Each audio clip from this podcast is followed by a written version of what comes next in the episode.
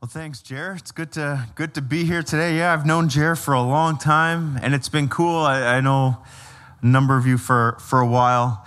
Uh, just the journey of Passion Church. I, you know, ever since I knew Jer, or at least since you were in your early twenties, he always had this this thing in his mind. I'm gonna plant a church one day, and I thought, Jer, you're crazy, man.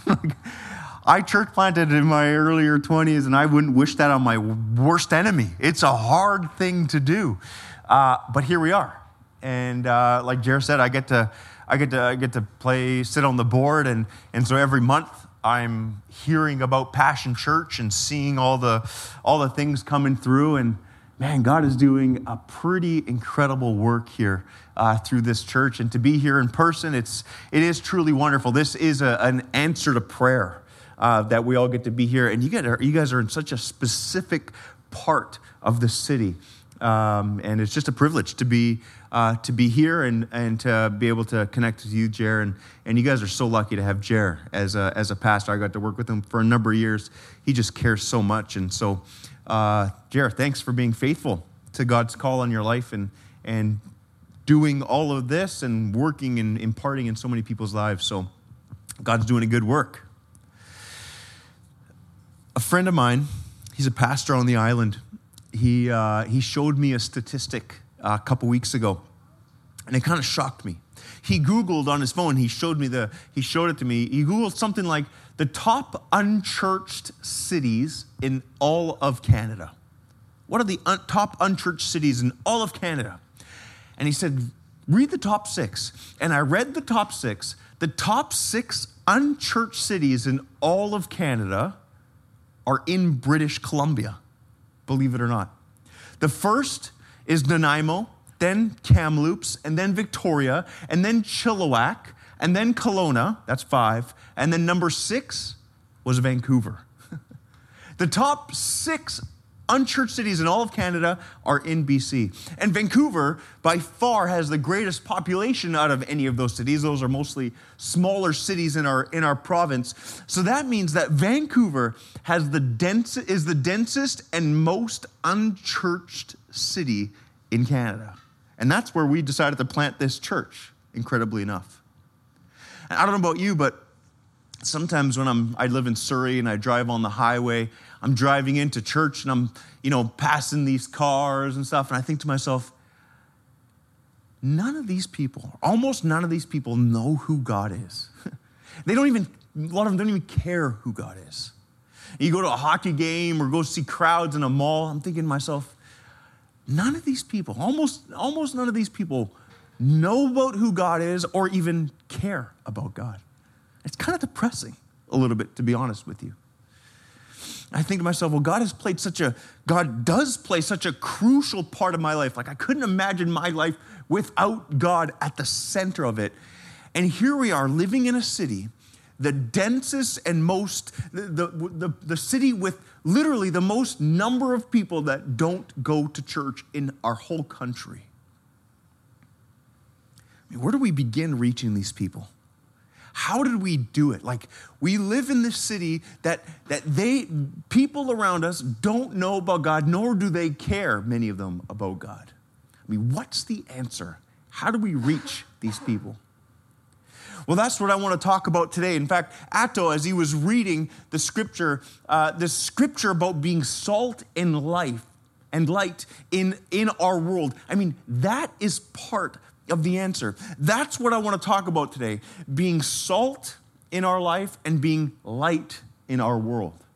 I don't know if you guys are cooks. I'm not much of a cook at all, but I do know one thing. When I put salt on my corn on the cob, it tastes way better.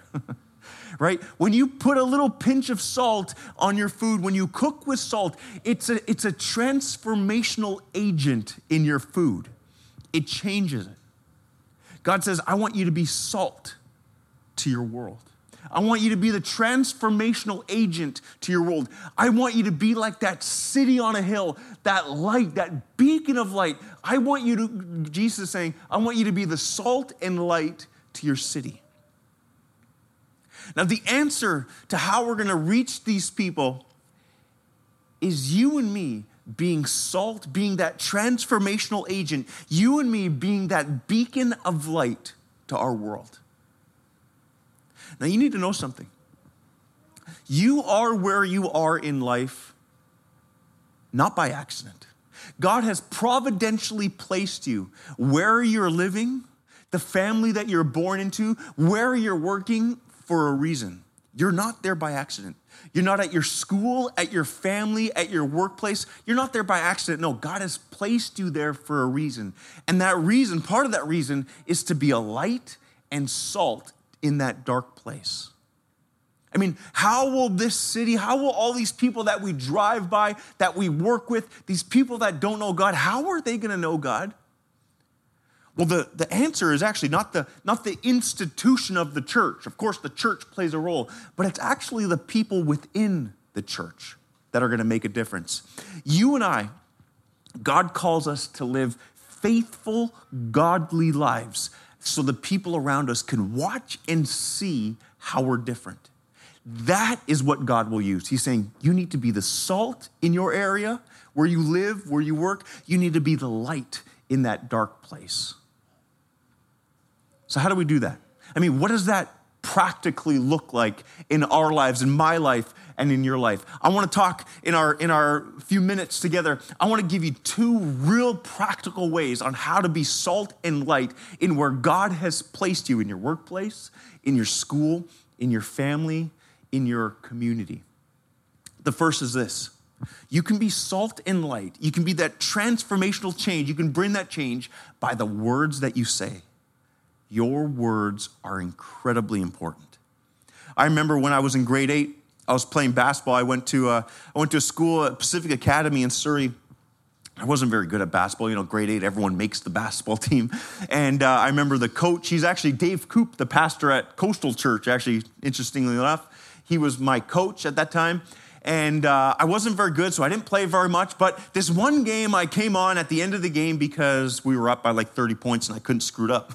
and so I came on, and I remember I was outside the three point line. I was pretty far away from the, from the hoop, and the ball came to me, which never happened. I didn't know what to do. All of a sudden, the ball came to me, and I kind of blacked out. And I just shot the ball. I just launched like a Steph Curry. This is before Steph Curry was a, a thing. I launched a Steph Curry three pointer, and as soon as the ball left my hand, I'm not joking, it was like slow motion. I saw the ball like spiraling in the air, and I was like, yes. And I look over at my bench, and I can like picture my coach going, no. And all of a sudden, I see it go, and guess what? Swish. It went right in, just like that. And I couldn't believe it. I looked around, it was like we won the championship. My team was like cheering and clapping. My coach was like jumping up and down. The other team called a timeout. I remember I went to my bench and my coach, he was so excited. He gave me a high five. He gave me a hug. He said, Lewis, that was the most incredible shot I've ever seen in my life. What an amazing shot. You are such a great athlete. And then he yells, Downtown Charlie Brown. I don't even know what that means, but I was excited. I was like, yeah, all right, thanks, coach.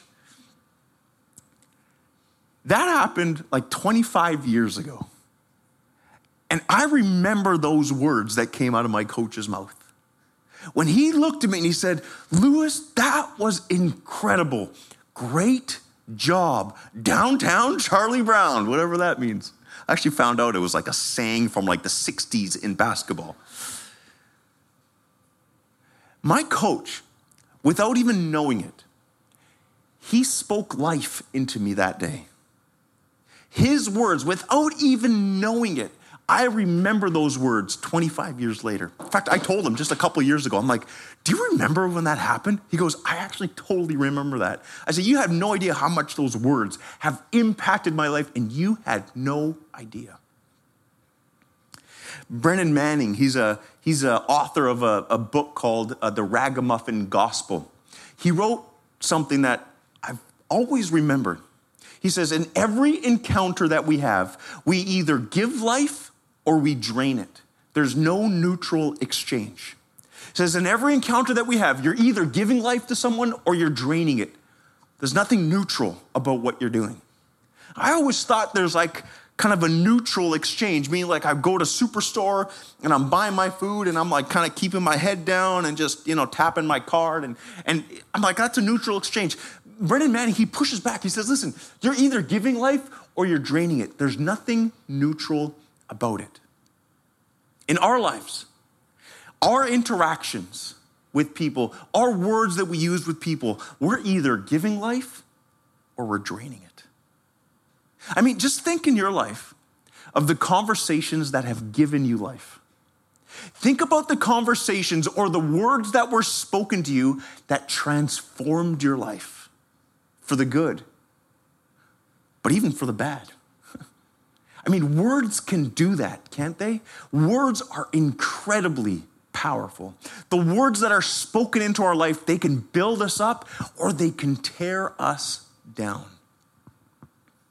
Mean, maybe your mind goes back to grade eight class when you handed in an assignment and your teacher goes, Tommy, what an incredible assignment. You are a great writer. And you still remember those words. Or maybe as you were a teenager, you went to church and, and a youth leader or a youth pastor or someone influential said, I see a call of God on your life. And that changed your life. Or maybe the words of a boss when you started your job, they pulled you aside and said, You have a gift of sales. And those words did something. You remember those. I mean, words can shape literally the trajectory of our lives. Your words that you use have the power to build up and to tear or to tear down a life. So they are incredibly important. So if we want to be salt and light, if we want to be this transformational change in our community to the people that we're around, we need to use our words carefully. We need to speak life into the world around us, into the people around us. In fact, the brother of James, uh, the brother of Jesus, his name's James, he gives us a, a stern warning about the words that we use in his letter in James chapter 3. I want to read it for you because this is incredibly important. James says this about, about our tongue, about our words that we use. He says, Indeed, we all make mistakes. For if we could control our tongues, we would be perfect and could also control ourselves in every other way. We can make a large horse go wherever we want by means of a small bit in its mouth and a small rudder makes a huge ship turn wherever the pilot chooses to go, even though the winds are strong. In the same way, he says, the tongue is a small thing that makes grand speeches, but a tiny spark can set a great forest on fire. And among all the parts of the body, the tongue is a flame of fire. It is the whole world of wickedness, corrupting your entire body. It can set your whole life on fire, for it is set on fire by hell itself. Incredibly powerful words that James uses about the words that we say. He likens it to a horse. There's a small bit that you put in the horse's mouth, and this tiny bit, it's literally about this big, it moves this 800 pound animal. This rudder on a ship about this big can move a, a, a ship that is, is 10 tons heavy. This little rudder, a tiny spark, can cause a forest fire that can cause millions of millions and millions of dollars in damage. Uh, James is saying that is exactly like your tongue. Your tongue is a small part of your body, but it's powerful. With your tongue, with your words, you have the ability to build up or to tear down. You have the ability to harm or encourage, to bring clarity or confusion, to bring healing words or bring wounding words. You have the ability with your words to either give life or drain life.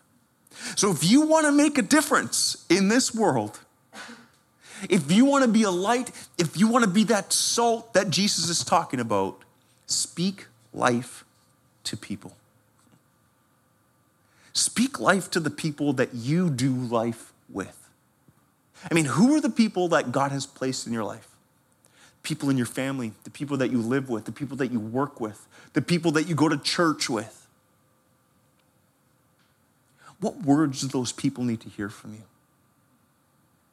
What do your friends or employees or coworkers, your parents, your siblings, what words do they need to hear from you? Those are all people that God has providentially placed in your life. God has entrusted those people to you to be in your life. Where do they need to be built up? How can they be encouraged? How can you speak life into their life? Remember, in every encounter, there's no neutral exchange. You're either giving life or you're draining it. In fact, Proverbs chapter 10 says this The writer says, The mouth of a good person is a deep, life giving well. I mean, is that you? Think about the words that you say, the sarcasm that you use. I'm a sarcastic person. And sometimes I, I think to myself, Lewis, you gotta stop being sarcastic, man. Like, I know it's kind of funny to you, but I don't think that helps. The mouth of a good person is a deep, life giving well. Is that how people would explain, would, would describe the words that you use in your everyday life as you're brushing shoulders with people? I want to encourage you be that person. That person that gives a, like your mouth is a life giving well. Be that person to your workplace, to your family, to your friends, to your spouse, to your boyfriend, to your girlfriend, to your home. Speak life in their, into their life. We live in the densest, most unpopulated city in all of Canada. God wants to use you. He wants to use you, and He can, to be that light and that salt. And one of the main ways that you can do it, I'm sure there's many, but one of the main ways is the words that you use. Secondly, this one's much shorter. But secondly, it's not only the words that you use, but it's also the love that you show. He wants to use the love that you show to actually make a big difference to the people around you. In fact, look at the words that Jesus shared with his own disciples. In John chapter 13, this was just a few hours before Jesus was going to be crucified, taken away, crucified, and, and die. And he gives this one last command to his disciples. I mean, these people, they came from a Jewish background. In, in, the, in the Old Testament, we read 613 commands that, that the Jewish people were to follow. And then Jesus narrows it down to two. He says, Love God and love others. But then, hours before he dies, he says, Here's a new command. I'm actually narrowing it down to one. And here it is A new command I give you love one another. Isn't that incredible? He says, This is the one thing that I want to leave you with. Love one another. As I have loved you, Jesus says, so you must love one another. By this, everyone will know that you are my disciples if you love one another. Isn't that incredible? He's, he's actually not saying in this passage, go love the world. I mean, I think that's part of it. But specifically, this is like Christians love other Christians. By that love, people around will know that you follow me. In order to really understand what Jesus is trying to get at here, you have to understand the meaning of the word love that he uses in this passage. It's much stronger than our word for love. I mean, we have one word for love that we use, but in, in ancient Greek, which is what this was written in, there's several different words. And the Greek word for love in this passage is agape love. Now, agape, it's the purest form of love imaginable. It's a love that is unconditional, it's self sacrificial type of love. It's a love that costs you something. It's a love that puts other people's needs above your own. It's a love that's not only given when deserved, but it's also given when it's undeserved. It's not a love that, that, that depends on how the other person acts or what they think. It's a love that's rooted in the giver. It's the type of love that Jesus had for us. For God so loved the world, that is agape, loved the world, that he sent his son. He loved us so much that he died for us. And Jesus says, Listen, here's my one last command. Here's the one thing I want you to remember that I'm leaving you with love each other with this agape love. Sacrificially love one another within the church. And what's the result of that type of love? Jesus says, By this love, everyone will know that you are my disciples. Isn't that incredible? People on the outside are going to see how Christ followers love each other and interact with each other and they're going to that's going to be impacting for them. They're going to notice something different. They're going to see Jesus in you. So Passion Church, let me challenge you in this way. Your community, your friends, your workplace, your family will know that you follow Jesus by how you treat one another. By how you show a uh, sacrificial love for one another. By the agape love that you show one another. I mean, if you want to be salt and light to our world, treat one another with this self sacrificing love, and people will notice. So let me ask you do you do that? I mean, are you light to the world that you live in? Are you light in the workplace or in the school? Can people notice that you follow Jesus by the words that you use and the love that you show? If you're going to be honest with yourself and the answer is no, I want to challenge you you can make a decision today. In fact, I'm going to give you a, a moment to make a decision to say, God, I need to change. I've been following you, but I, I need a transformational moment in my life where I can actually talk like a Christ follower talks. I can actually love like a Christ follower loves because that is what God is calling us to do. That is how this unchurched city will get one step closer to finding out who God is when each of us go into our communities and speak like Jesus spoke and love like Jesus loved. So if that's you, if you're feeling in your heart, you're like, man, that is, I struggle with that. You could actually make a decision today saying from this day forward, November 19th, 20 years at 23, I'm going to start doing that. I'm going to be a light and salt for God. Why don't you bow your heads with me as I close? So, if that's you today, if you felt like God was speaking to you, like you need to make a, a, a change in, in the words that you say, in the actions that you do, and the love that you're showing, Make a decision right now. Talk to God right now. I encourage you to simply say, God, I'm sorry the way I'm acting, the way I've, I'm one way at church and, and another way outside of church. You can make a decision right now to change that. Don't be guilty. Don't feel guilty from how you were acting even yesterday. You can start right In this next moment, make that decision on your own. But perhaps you're here, and maybe you're not yet a follower of Jesus Christ. Maybe you once were, but you've kind of fallen away.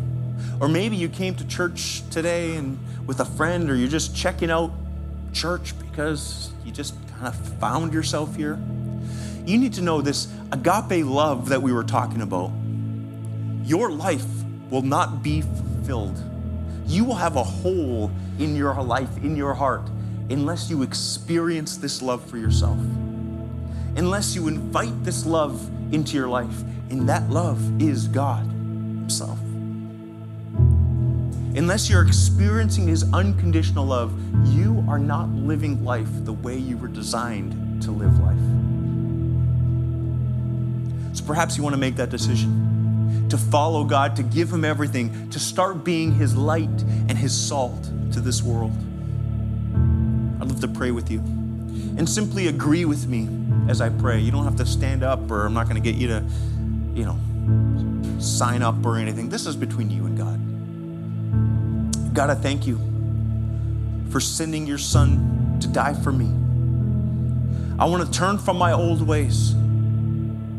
I want to turn from my old way of thinking, my old, my old actions, and I want to follow you. I want to embrace your love. I want it to change and transform my life. Use me to be a beacon of light to my world. I thank you for loving me even when I was unlovable. I pray this in Jesus' name.